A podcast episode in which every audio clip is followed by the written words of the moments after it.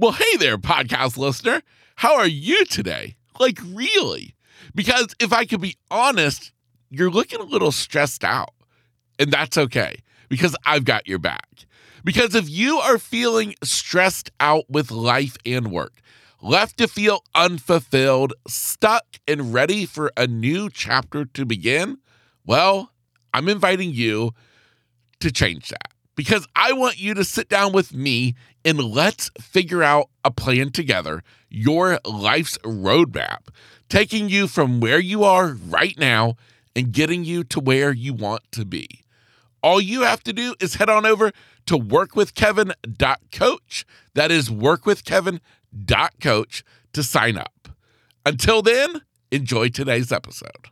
I went out to a tiny little tiki bar off the water and I was not drinking yet, ironically. and I was with a bunch of friends, and it was about three feet of water, very clear blue water in the Bahamas. And I thought it was about five or six feet, probably slightly cocky. And I took a dive, and I just hit my head on sand. And that's all it takes is the impact.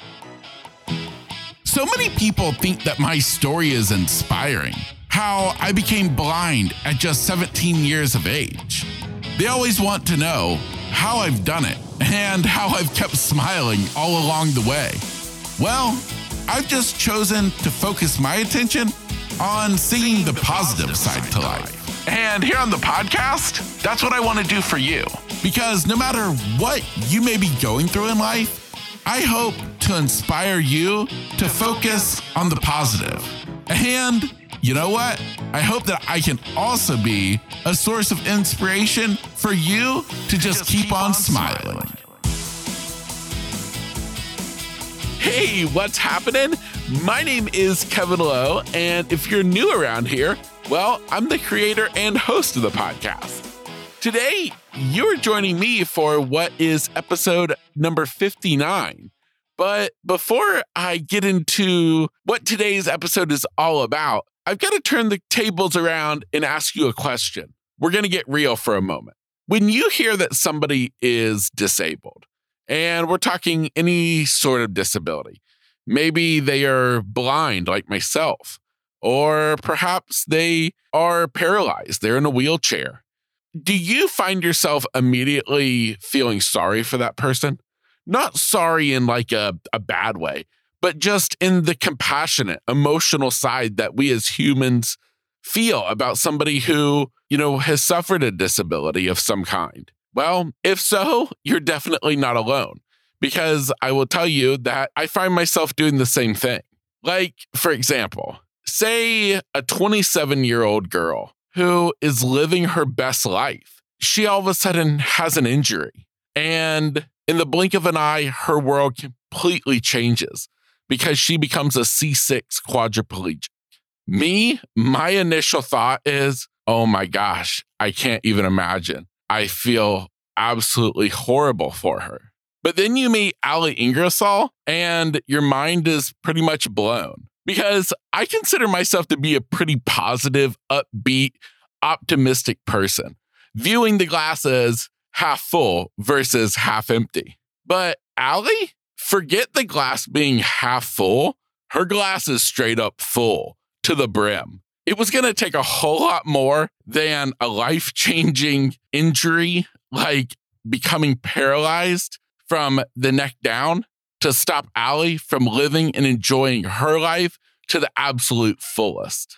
I didn't get into all those nitty gritty details with Ali, but if I had to sum her up, I would say her dating profile would probably read something along the lines of a sexy blonde who loves drinking pina coladas and getting caught in the rain.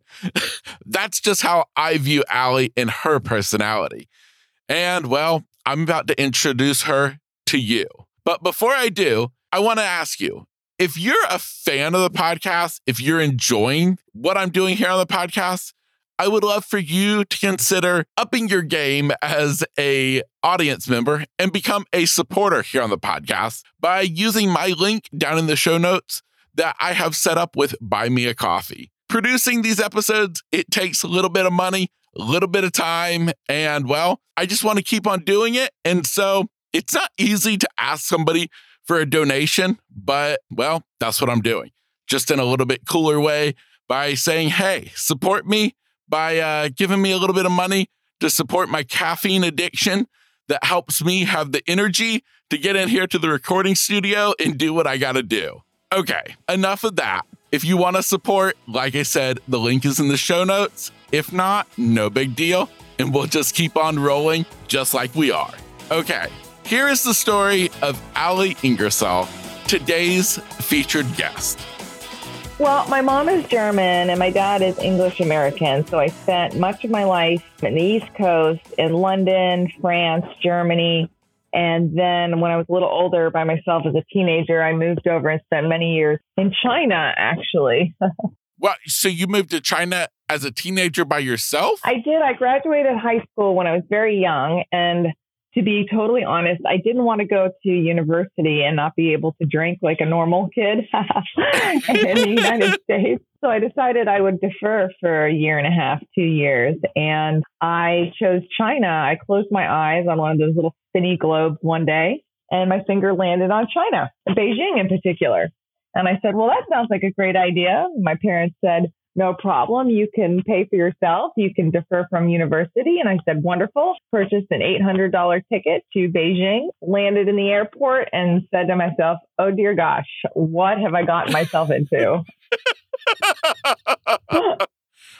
I can't even begin to imagine. I didn't speak the language, so it was challenging. And I had a nice um, taxi driver who didn't speak English and could tell I was crying on the curbside alone. And he took me to a university area where I met a Frenchman who spoke a little bit of English and he got me set up with a Chinese family and, and Chinese classes. And I started to learn the language and started kickboxing and met an Italian kickboxing instructor who didn't speak English and I did not speak Italian. And he was very attractive. And so I had incentives to learn the language at that young age. Yeah.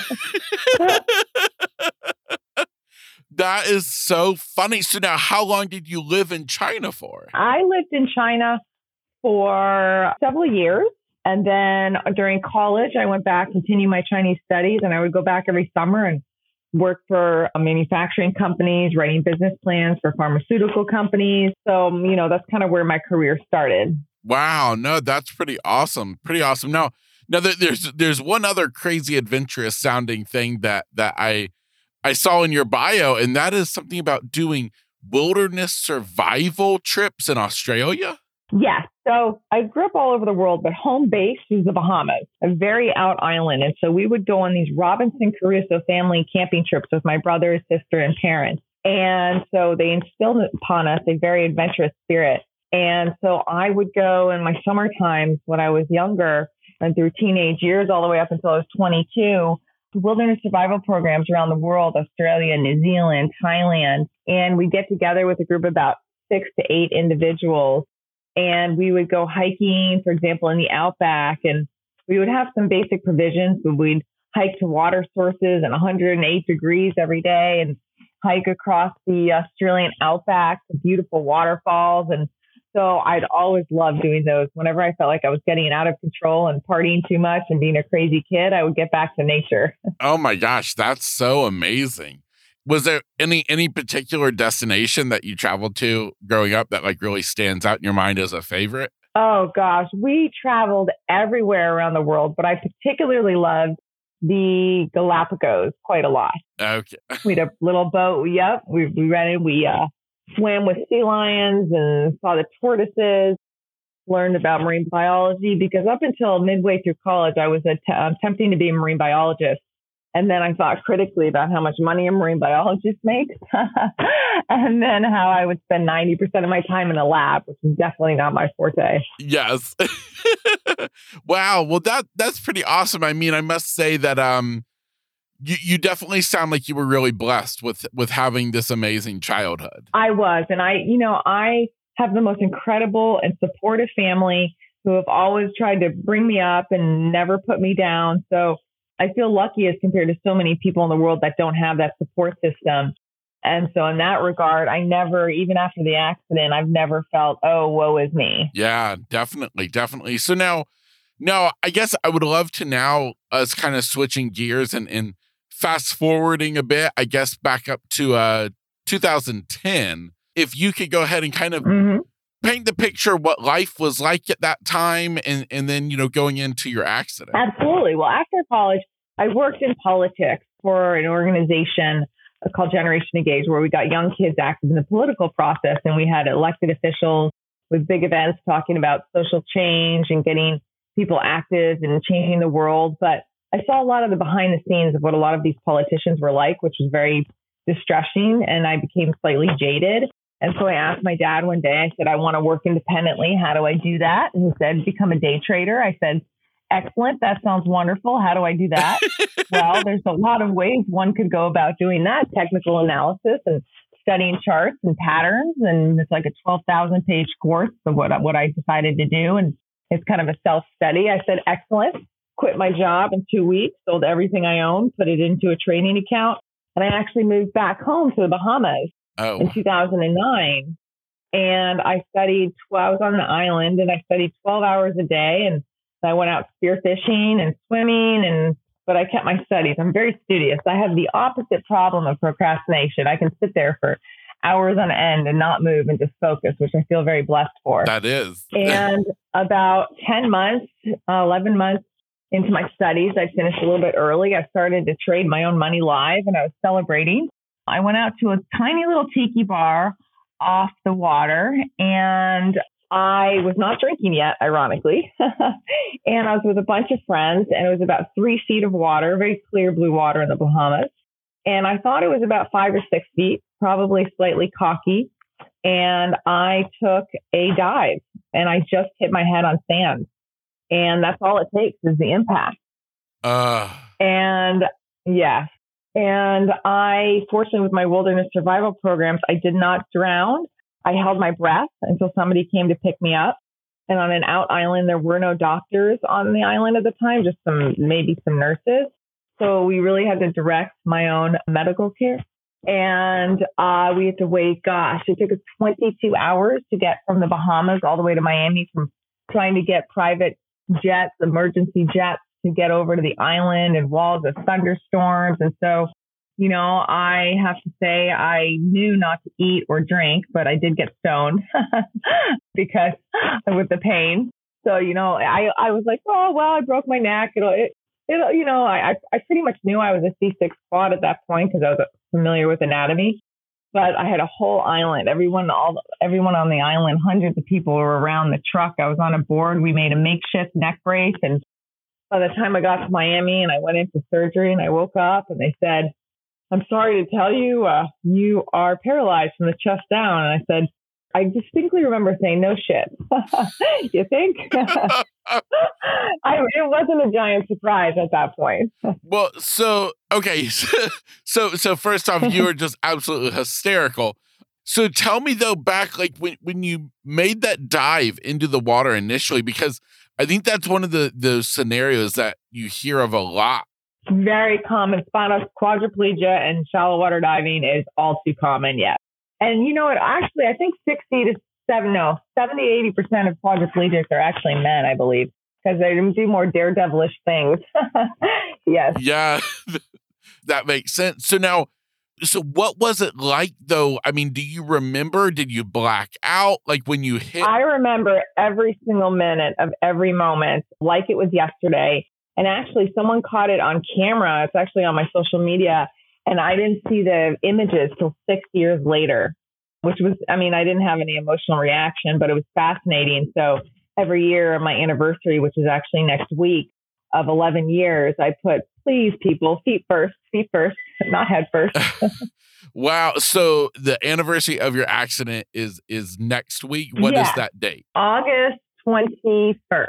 Wow. The 20th or 21st. I, I forget. I always get it off by a day. I know people remember that day, but it's just a day. And every year I do something very fun and exciting, and I don't sit there and dwell. Yeah, well, well, I have to tell you a very kind of ironic coincidence to that date is the fact that that you know for for those listening to to this episode, you know, they know that you may know that you know I record my episodes you know far out, so by the time you are listening to this, you know this anniversary date has passed, but what's pretty cool is that this week, so tomorrow, from when we are recording, will be my 50th episode, will be released. And it is with a guy who he is a quadriplegic as well. And the uh, anniversary of his accident is is next week the 18th.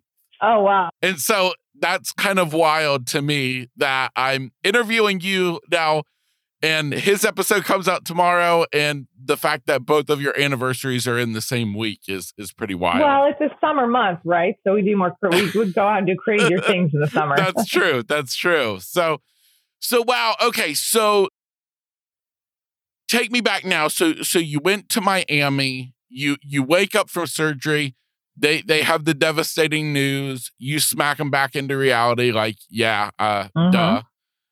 and so what happens with life then? Well, my dad said to me, which sticks with me every day, and even when I go on job interviews, I say this. He said, "Listen, kid, you broke your body and not your mind, so get to work." and so he brought my laptop from the Bahamas, and he said, "You can't move your arms right now because you're too weak, but your mind is fine. So tell me where the buy or sell." And he put the trading charts up in front of me, and he actually created like a rigid schedule for me in the ICU where I could have visitors on this hour. I'm working on this hour. I'm studying and reading on this hour while the doctors and nurses are trying to tend to me. So I didn't even have time to process what had really happened. I was just so ambitious to get to rehab. Unfortunately, I was, you know, when you deal with quadriplegia, there's kind of two camps. There's people that kind of get out of rehab and start their lives or people that deal with immense medical complications. And we can get into it, but I spent the next probably five or six years in and out of hospitals, moving to, back to China for spinal surgeries, just in rehab. I had a giant stage three pressure sore, meaning on my bum, on my backside, meaning that the they didn't turn me on the hard board for 22 hours. So I had a wound nearly down to my bone, which is not not fun because it takes nearly a year to heal. I had massive pulmonary embolisms, which are blood clots in the lungs that had broken off of my legs. So they were pretty much just trying to keep me alive. And they managed to kill me a few times actually because I was on dopamine. Dopamine helps you regulate your blood pressure, which you can't do very well when you have a spinal cord injury because your autonomic nervous system, think automatic, it controls your sweating, your blood pressure, your heart rate. That nervous system is damaged permanently as a quadriplegic. And so they regulate you with this drug, and a nurse forgot to reset the monitors, and she had a smaller bag of dopamine. And I I was with my sister and mom, and they were painting my fingernails, and I just coded in front of my mom and my sister. I feel terribly about that, by the way. I can't imagine how traumatic that must have been for them. I was fine, you know. totally. Wow. But so so that's crazy. So now how long were you in the hospital? I was in the ICU for about a month. And then we had to really fight insurance because, well, we won't even get to that topic because anyone with a disability understands the headaches with insurance. I was in rehab for about two months. And then I'd lived in Miami prior. I went to college there. So we decided to stay in Miami. All my friends were there. So we set up an accessible apartment and I just went all out every day, all day with work, trading, rehab, swimming, exercise. I got up at 4:30 in the morning every single day. I was exhausted, but I was just go go go because if you are going to get any functional recovery back, it's going to happen within the first 1 to 2 years mostly. Unfortunately, I was pretty aware. I think my family was on a hope spree. I was not because when, you know, when you break your neck, what makes you paralyzed? It's not breaking the bones, it's the bruise in your spinal cord. It's literally just a bruise. And if you get there fast enough to the hospital, they have different methods from hypothermic treatment and so forth to reduce that swelling.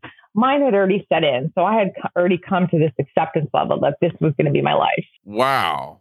So, so you didn't really get, you were saying, so I, I, I, I, you, you leave me speechless because you are so, you are so matter of fact, and it's, it's. I am that that that is dark humor, matter of fact, with you know a little bit of humor. But what I what I wanted to say, you know, at the first of it, you know, when you're talking about your dad coming into the hospital and and get getting you busy, and then even when you're talking about getting out of the hospital and, and staying so active, I I feel like it's a case of your parents knew who you were and they knew how how you would handle it and that you needed they did that, that action. Oh yeah, we joke around of any of the four kids to break their neck. I was definitely the best candidate, so that's excellent. and even in rehab, I have such a strong network of family that when they killed me the first time, my brothers, sister-in-laws, sister, mom and dad, they took shifts with me in the hospital for two straight months and nobody left me alone because unfortunately, uh, you know, the understaffed nurses and CNAs, certified nursing assistants, they just have too many patients. So they were very careful to make sure nobody else killed me. yeah. No, and I mean, and and that goes back. I can relate that to to my own life, my own story when when I had the my brain tumor surgery to have a brain tumor removed is is I can tell you is is family is is really amazing. And I know my It is. And I have I know. Yeah, and so that that just that's really pretty amazing and pretty awesome. That's why I mentor a lot of new quadriplegics who don't have a support system because to be totally honest with you, I cannot imagine I would not be here today doing everything I'm doing without them. I give them 100% credit. People always give people with disabilities a credit. You're amazing. You're an inspiration. But it's the people behind the scenes, the caregivers, the moms, the brothers, the sisters that make it possible, right? Yep.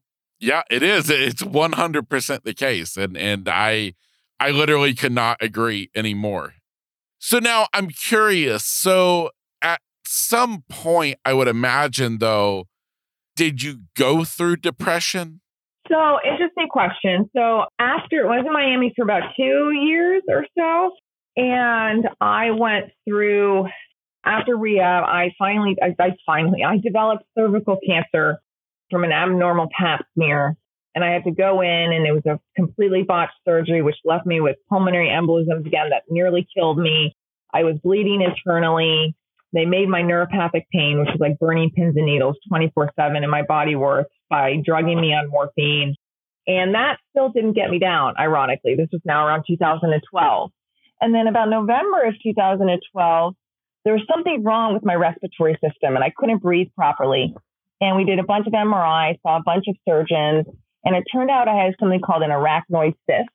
It's basically a cyst in your spinal cord. And they happen and they do develop, and it was ascending upwards. And surgeons said they didn't want to operate on me until I started to lose more function and have more respiratory issues because they didn't want to go to the spinal cord.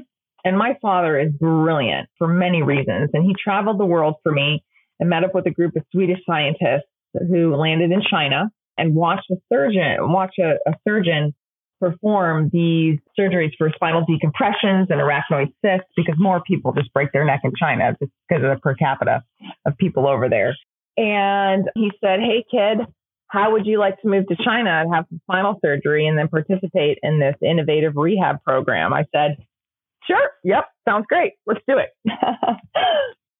so it took three months of intense planning. Sister, brothers, everyone went over to China, got everything set up. Like it was a, like it takes a village to raise a kid. Same thing for a quad. And I made the journey, a 30 hour journey over to China with my family, with my brother and my mom which was a wild experience. And fortunately, I spoke the language. I had to brush up on my Chinese, of course, caregiving Chinese and neurosurgery Chinese because my caregivers did not speak English. And I had surgery and they were meticulous. The big challenge we went through was that in China, the concept of pain management is much different than in the West. And it's more okay. of a suck it up, buttercup kind of philosophy, not to be cruel, just I mean, that's just a cult, societal, like a cultural difference. And so we we completely forgot to ask about pain management after the surgery. Oh no! Seriously. And I woke up from spinal surgery. Uh, spinal surgery that's supposed to take 12 hours. They did it in four. They did a beautiful job. The videos are actually up on YouTube. they actually, I know. And I woke up intubated and I was screaming on ibuprofen and not morphine and they tied me down to a bed with purple string. Specifically, I remember purple string. And I woke up and I thought the world was ending. And they overdosed me on morphine because they didn't know how to administer it properly. and so the walls were now melting with spiders okay. coming down it. And my brother holding me, holding me, being like, "It's okay. The spiders are not okay. oh, okay, okay." but within and while I was healing from that, I had a neck brace on. within a month, they had a rehab program where it was called the Six. I know this sounds weird. It's called the Six Six Six program. six. I know because it's not. It's not an unlucky number in China. Six hour days, six hour days, walking six days a week, I mean repetitions of six, and and what we did not know at the time was that I had severe osteoporosis, which again is not uncommon with people's spinal cord injury, but uh. with everything going on, it didn't occur to us in the first few years to get a bone density scan. And they didn't know that either. So they got me up in this walking frame with multiple therapists trying to hold me up and push my legs forward because I'm paralyzed from the chest down. And I heard this giant crack. And they cracked my femur in half and my tibia, like my shin and they are very proud people over there, of course. And they took an MRI and they said, oh no, it's an old break, an old fracture. We did not do this to our star foreign prize blonde haired patient. This was not us. and so I ended up having to be, after fresh spinal surgery, intensive pain. And I show intensive pain with raised blood pressure and sweating profusely above my level of injury and a broken leg, which was not cast, I might add. So now my right leg. Her name is Gumby because she hyperextends the wrong direction. yes. And, but in all seriousness, that was the point you asked me about depression. And that is the point I realized where I was all alone in China and I had my mom and dad there at the time, but I could barely speak. I couldn't think. I wasn't me. I just, I wasn't Ali. I wasn't bubbly and full of life. And this went on for months and months. And I finally became suicidal and but pra- how do I say this uh, eloquently? Practically suicidal. So I explained to my entire family, if this keeps going on for yet another six months, I want to die, and I want you to be prepared. I don't want to do this unexpectedly. I found a way with the right combination of drugs here in China to do it painlessly. And I kept talking about it and I cried every single night. And you know, you're living in social isolation over there as well, even with your parents. You don't have a network. It wasn't, we didn't really have a network. And, you know, you're stuck in bed in a very tiny room in China and it, it, with no air conditioning either, I might add. And months went by and half my family was on board and half of them were not. And I have a, I wrote about, I journaled about my a website called the China Quad Diaries.org about my experiences for over two and a half, three years in China. And that was a point, was my darkest, lowest point. But I was always very open about it. I wasn't secretive. And things, I wouldn't say got better, but they weren't as bad. And so I really used that experience to drive the concept of normalizing the challenges with disability. It's kind of where a lot of the seeds started to talk about things that are uncomfortable. You know, if, if we can choose how we want to live, but we can't choose how we want to die. I, I think that's absurd, but that's my personal opinion. Yep, I agree. I agree with you. so that was my dark period. And I, I go through, I go through ups and downs for sure. Not usually because of my disability, but with caregiving challenges and finding good human beings. I've gone through very bad periods where people have pushed me out of bed and done drugs and stole from me. And I mean, God, you name it. But I'm not alone. I, I hear the story. It's a story on repeat with people with uh, for quadriplegics, and it's heartbreaking. And you know, marital challenges and challenges with trying to be independent.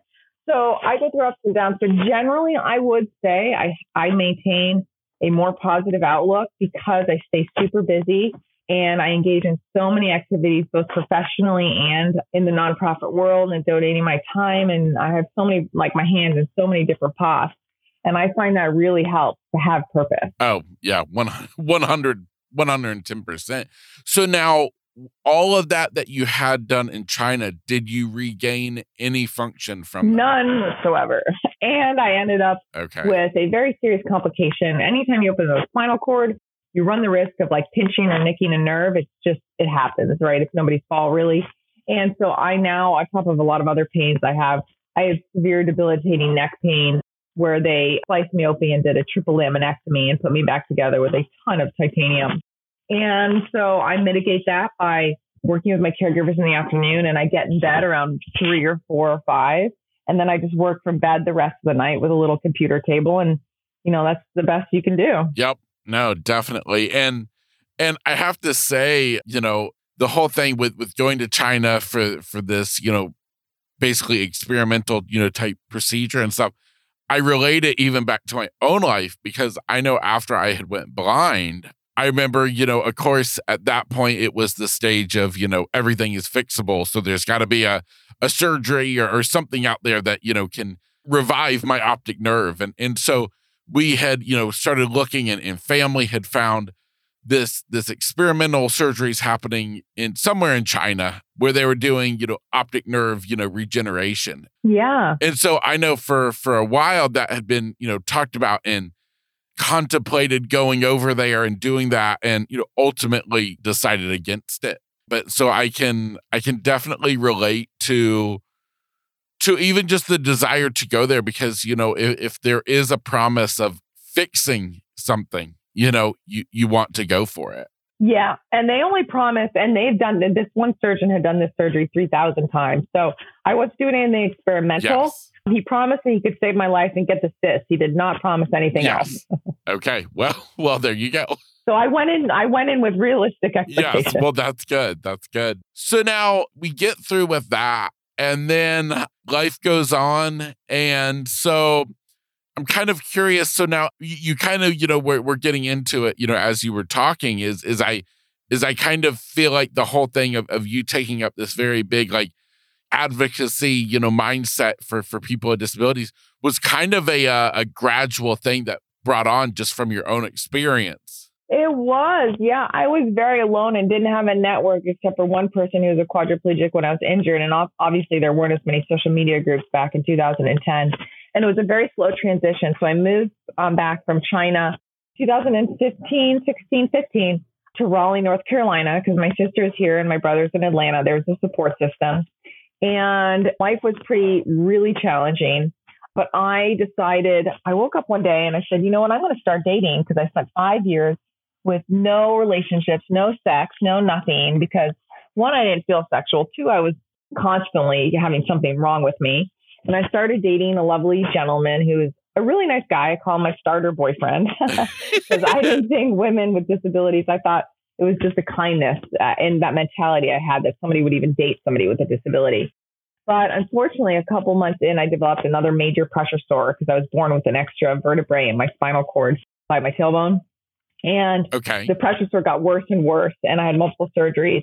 And it was so bad. We broke up because it didn't work. It was so bad that I spent an entire year from 2015 to 2016 in bed, looking at four walls with multiple surgeries.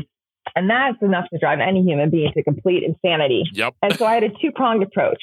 I would get up still at 5:30 in the morning. I would day trade. I would read, and I finally started getting very active on spinal cord injury Facebook groups. And I found that I wasn't alone, which was really interesting. And to complement that, they told me I was going in for my, I don't know, seventh or eighth surgery or something. And they said, okay, you know, all efforts have failed. We are going to do something called a flap surgery, basically slicing and dicing your bum, rearranging some rearranging some fat behind there. I'm, you know, I'm, I'm, I'm simplifying this a little bit. Of, and, of course. But you're going to have to be in a specialized bed with like 400 staples and 600 stitches, and hopefully it works. But if it doesn't, you have worst case two year, another two years in bed. So I thought to myself critically, well, shit, that's not great. So I'm going to go out. If I'm going to go out, I'm going to go out with a bang. Yeah. All right. So I think to myself, Ali, how are you going to go out with a bang? And I will leave the gory details out, but I decided to do a massive, giant online dating experiment to to really not publicize, but to show women disability, sexuality, and I have always been very sexually open growing up in England. So I never really, in Europe, I never really understood this. You can't talk about love, sex, money, or politics here in the United States without somebody making a big state, especially in a red state. So in any event, I was in a time yeah. clock. So I went on all these dating sites and I created an Excel spreadsheet and I did like a, almost like a cost benefit uh, analysis of this website was good. This many guys reached out to me. I went on this many dates and I would meet the guys twice and then I would have quote underwear dates because the whole point was to have sex and you know with different men. Yep. and so I called them my gentleman callers and they were underwear dates to make it sound a little more classy. Yes. And yes. And during this process, I was, I was um, nearing my surgery date, and one of my gentleman callers is my now husband. And I broke up with all the guys because every four weeks I would cycle out to new guys, and it was like a firm, hard, hard, fast rule. I know, I know. It's crazy. My my sister's like, I don't know what the hell you're doing, but it's your life. I go, yes, it is. Thank you very yeah. much. and so I broke up with my now husband, but he wouldn't he wouldn't break up with me. And I finally fessed up to what was going on because I would hide the pressure sore. I'd stick some gauze in it and a band-aid. I'd sit up for a few hours, go on my dates and and yes. you know, my husband would always wonder, I wonder why you had a band-aid on your butt. I was like, Yep, yep, that was why. And so he said, I'll get to know you the old fashioned way. I'll come visit you in the ICU in the hospital. And I said, is this guy crazy? I mean, he's, I'm quadriplegic. He's known for 30 days, who's now going to be in bed for another four straight months. He's insane. And I forgot to tell my family, and he came to the ICU and he uh, brought flowers and teddy bears. and I'm like, this guy is insane, but he's keeping me amused. So this is great. And he was actually looking for something long term. I mean, you know, anybody has to wonder, you know, from a parental perspective, you know, you're worried about your son or your daughter. Are you sure you're ready to handle somebody with this major life altering disability? Because that, that's a lot. Of it course, is. of course. And not everyone is equipped to date or marry someone with a disability. And that's okay, right? That's yes. not discrimination. No. Some people don't like big butts, blonde hair, big boobs, whatever it might be. And so getting back to the advocacy, I started writing about my dating experiments on Facebook. And then about six months later, somebody recommended to me that I start a blog or a website. And I decided to label it the Quirky Quad. It's called the Quirky Quad Diaries. And it started out as a blog on sex, fast, and spinal cord injury adventure. Yes. And I would write about real life topics and normalizing really tough topics. And it's blossomed into so much more than that that I actually have to do a whole rebranding because when I hand out my business cards to like corporate executive that says a blog on sex, I'm like, okay, I need. So I have somebody next in the next month helping me rebrand because I'm like, okay, we need to just tweak this slightly, Alex. Yes. But that's yeah, that's how advocacy got started and getting involved in these groups. And then my hardcore advocacy career got started probably in the fall of 2016 when I was constantly denied medically necessary equipment from insurance companies. And I was just really pissed off. And so I decided to make it my mission to learn how to, I write like I breathe. It's just in my nature and I'm a researcher and my, you know, my dad, you know, with my professional experience and just growing up with a dad who was a publisher for a long time, you know, he, he taught me how to think critically and be insatiably curious. And so I learned to write these letters with peer reviewed papers to back them up. And I would never let my doctors write the letters. I would write everything and I would get them to sign it. And same for all my physical therapists. And I learned to navigate the appeal system with that, the private health insurance appeal system.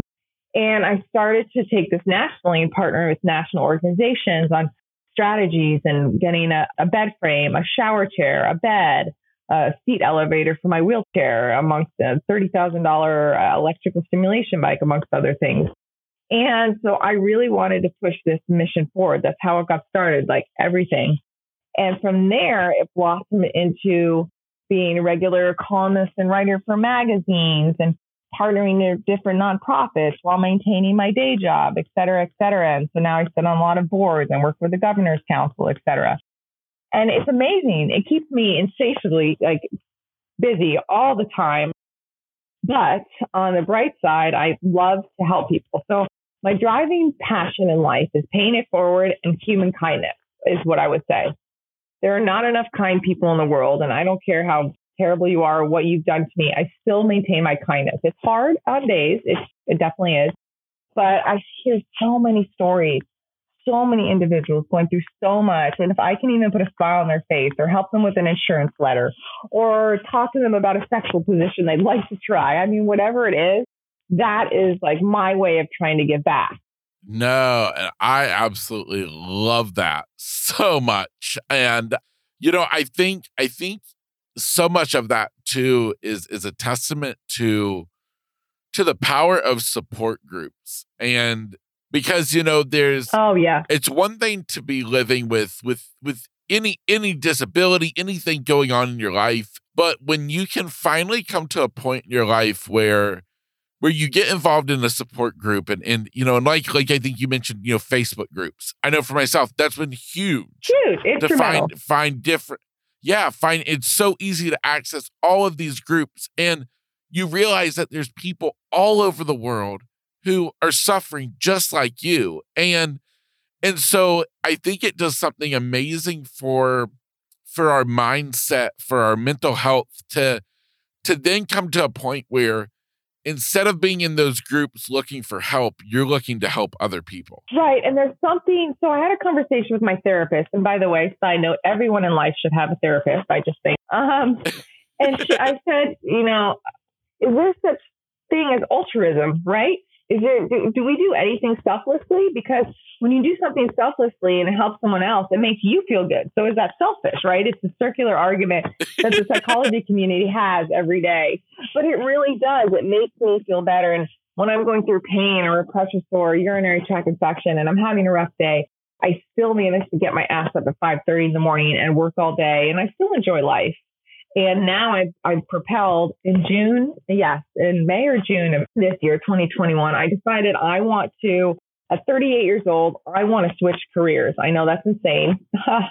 but this whole new field, especially since in light of the pandemic, with this work from home that people can be as productive, and the major corporations are focusing now on diversity, equity, and inclusion. And they're talking the game and they're starting to do like mini walking, like they're not walking the walk quite yet and so it's this new emerging field. So I have decided I want to take all of my skill sets and my talents and I want to work full time for a corporation and affect change from the inside out in their diversity and inclusion departments. And so I have been spending months and months LinkedIning 100 people a day, reaching out to all my contacts. And then it may take five contacts to get an interview or a, a call with someone from Royal Caribbean where I don't ask them for anything. I'm just asking them how to get into this world and it's going smashingly. I'm meeting a lot of incredible people. It's, it's breaking my spinal cord back, so to speak, proverbially, because I'm exhausted. But, you know, if you want to get ahead and you want to push forward in life, you have to put forth that extra effort. But I'm trying to create a roadmap for people with physical disabilities in any event.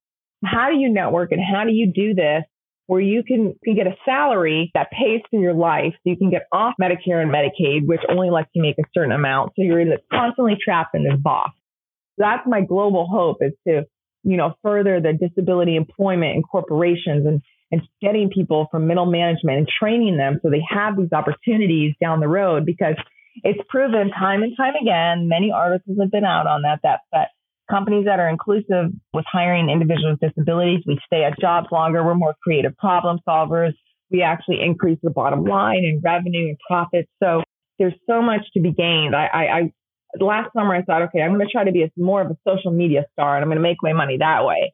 And then I thought critically about the YouTubes and the Facebooks and the corporations about the behind the scenes work that the people in these offices are doing to allow many of us with disabilities to have these opportunities. So I decided I want to be on the, the back side of this.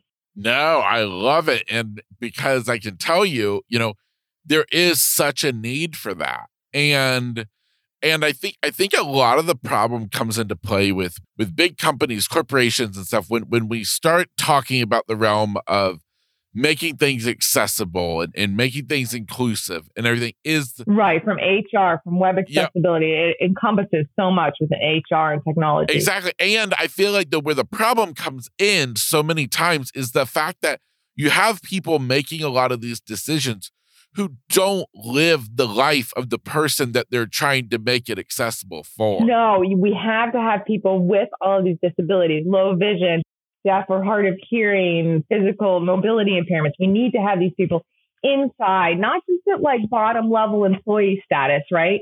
We, and if they start at the bottom, which is fine, a track for them to move up quickly so they can affect change from the top down. Exactly. Absolutely. 100%. It, it's it's it's just like myself coming from somebody who is blind in in terms of of you know accessibility issues and stuff is the fact that you know you know yes, they feel like it, it's made accessible because they've now put braille on the elevator buttons or, or you know braille menus the minimal stand the minimum standards yeah exactly and and the fact is is the fact that most blind people don't know braille and especially yeah. in this day and age of technology where everything talks, even fewer, you even you don't even have the need to learn Braille. You know? Oh, so. right. Precisely with like the the basic concept of an accessible restroom. For most people that that means nothing. I mean it's the you know, the ADA, it's the bottom minimum standards and we have to do better, but that's only gonna come from people speaking up and from public opinion and from the news and from these corporations, right? And so I was reading a really interesting article that a lot of this generation Y, like these young 20 somethings that are coming into the world and the corporate world after college, they're looking not just at their salary and their benefits and the type of job to advance their career, but they're looking at the corporate culture. How are they treating people inclusively and with diversity and equity? And they're making decisions to work for these companies based on that, which I, I think is really heartening. Yeah, no, I agree 100%. So I'm curious at this point in your life and what you're doing, do you have goals for yourself? Where do you see yourself in, in say five years, 10 years? Ooh, great question. I just, I hired a career coach and I was just talking to her about this. I want to be, so with my LinkedIn and my crazy research, because I'm a big researcher, I have been researching the bios of all of the top chief accessibility officers and diversity inclusion officers at the Microsoft, the Googles, and so forth. And I was looking at their backgrounds, and they all have these HR backgrounds and so forth, and they built their way up on the corporate ladder. And I'm kind of coming in midway, so I'm trying to figure out how to. I'm doing well, but how to navigate in that. I'm in a lot of the I'm in the interview process now as we speak. And in five to ten years, I want to be one of the maybe ten, probably that high up of a level, but I want to be one of the chief accessibility officers and I want to have a global team who is on the forefront of making change at the corporate level and setting an example for, you know, other organizations. And so that's where I see myself, but I need to strategically place myself. Like I'm, I have a lot of really cool high up interviews that are going on right now, but I have to ask myself, which position can I one affect the greatest change? But most importantly, I need a great mentor and a great boss who will teach me everything they know and I would say third, which may even trump number two, is that I have a physical disability. So I have my hands are paralyzed. I have a whole accessible setup. Obviously, I have to work remotely most of the time. But my energy levels, my mind gives me 16 hours a day. My body doesn't always do that. But I can, I do have the ability to get done in, in, in six hours, what most people can get done in 12 mentally, I mean. But, you know, I get a UTIs or I have to go to the doctor or how am I going to balance my physical disability and the draining, you know, the life draining it takes out of my body with this high, like functioning corporate job. And that, I think that's one of my greatest fears because I, it's the unknown, right? So a lot of these companies are hiring people from diverse and underserved communities, but not necessarily with severe physical disabilities. It's still such an underserved market. So that will be one of my greatest challenges, experiments. And I will, I think I'm just going to have to figure it out as I go along, as I do everything in life. Yeah, no, definitely. And, and I must say, I mean, I feel like that, that on the path that you are taking, I mean, that, that opens up even more doors of widening the spectrum of accessibility of the fact that with certain certain disabilities people have more exceptions and, and, and different things are going to be you know made available to them. And so therefore right like you have time right like you have timelines. Of course you have to adhere to timelines. It's a job. Now i may i can adhere to a timeline. It may not be in the linear fashion a company is accustomed to but do they care if i get my work done how i get it done? Right? So i get in bed at three or four in the afternoon and i work from my bed. I can be just as efficient but i'm in my bed you, exactly. You know? absolutely. Well listen, I, I was sitting here trying to think to myself, what's more inspiring and motivating about you? Is it your story? Or I thought, no, her story's pretty amazing. Her childhood is just absolutely insane. The the fact that then you had this life-changing, you know, injury that occurred. But I was like, it's not her story. It's just your personality that literally listening to just your voice talk, you can you can tell me about the weather, and I would be inspired to get out and live my life a little bit better. so, You're so funny. Yes, I, I, I am a little upbeat. yeah, just a little, just a little upbeat, definitely. Yeah. Me- meanwhile, meanwhile, everyone listening is is already their, their legs are hopping. They're ready to get out and take on the world. You know. You're so funny. I know. I'm even like that. And my people said, Are you really like that in your personal life? I said, Yes, I am. When I do have my moments, I just give me a minute.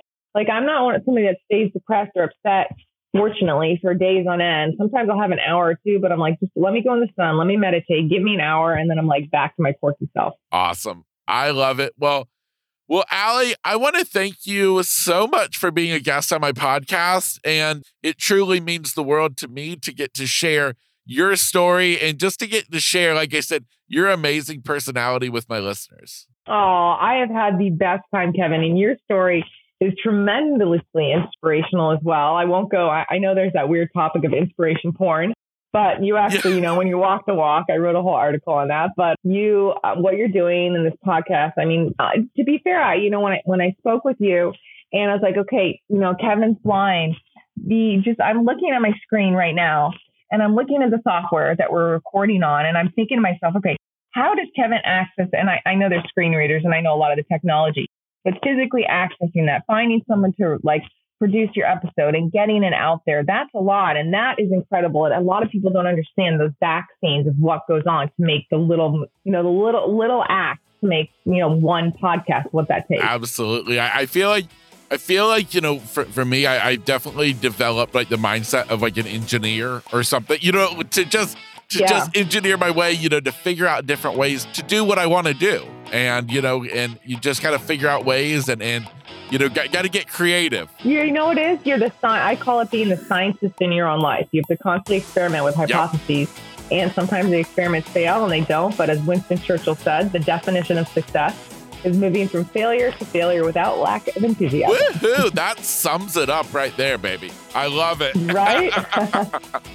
All right. For those listening today, I want to thank you once again for tuning in to another amazing conversation here on The Lowdown with Kevin Lowe.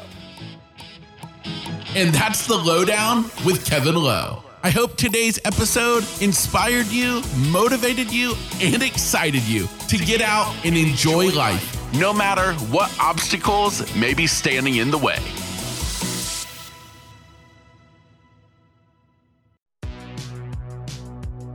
Welcome to the All 80s Movies Podcast. I'm Bill.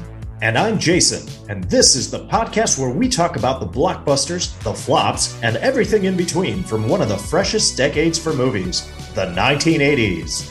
So whether you're a brain, a jock, a valley girl, or a Jedi, we've got some 80s classics for you. Do these movies stand the test of time? Are we discovering something new? Is there an 80s movie we're finally watching for the first time?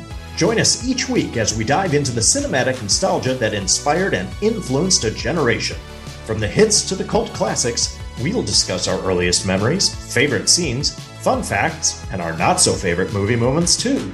It's the All 80s Movies Podcast, now available on all major streaming platforms. Please subscribe and happy listening.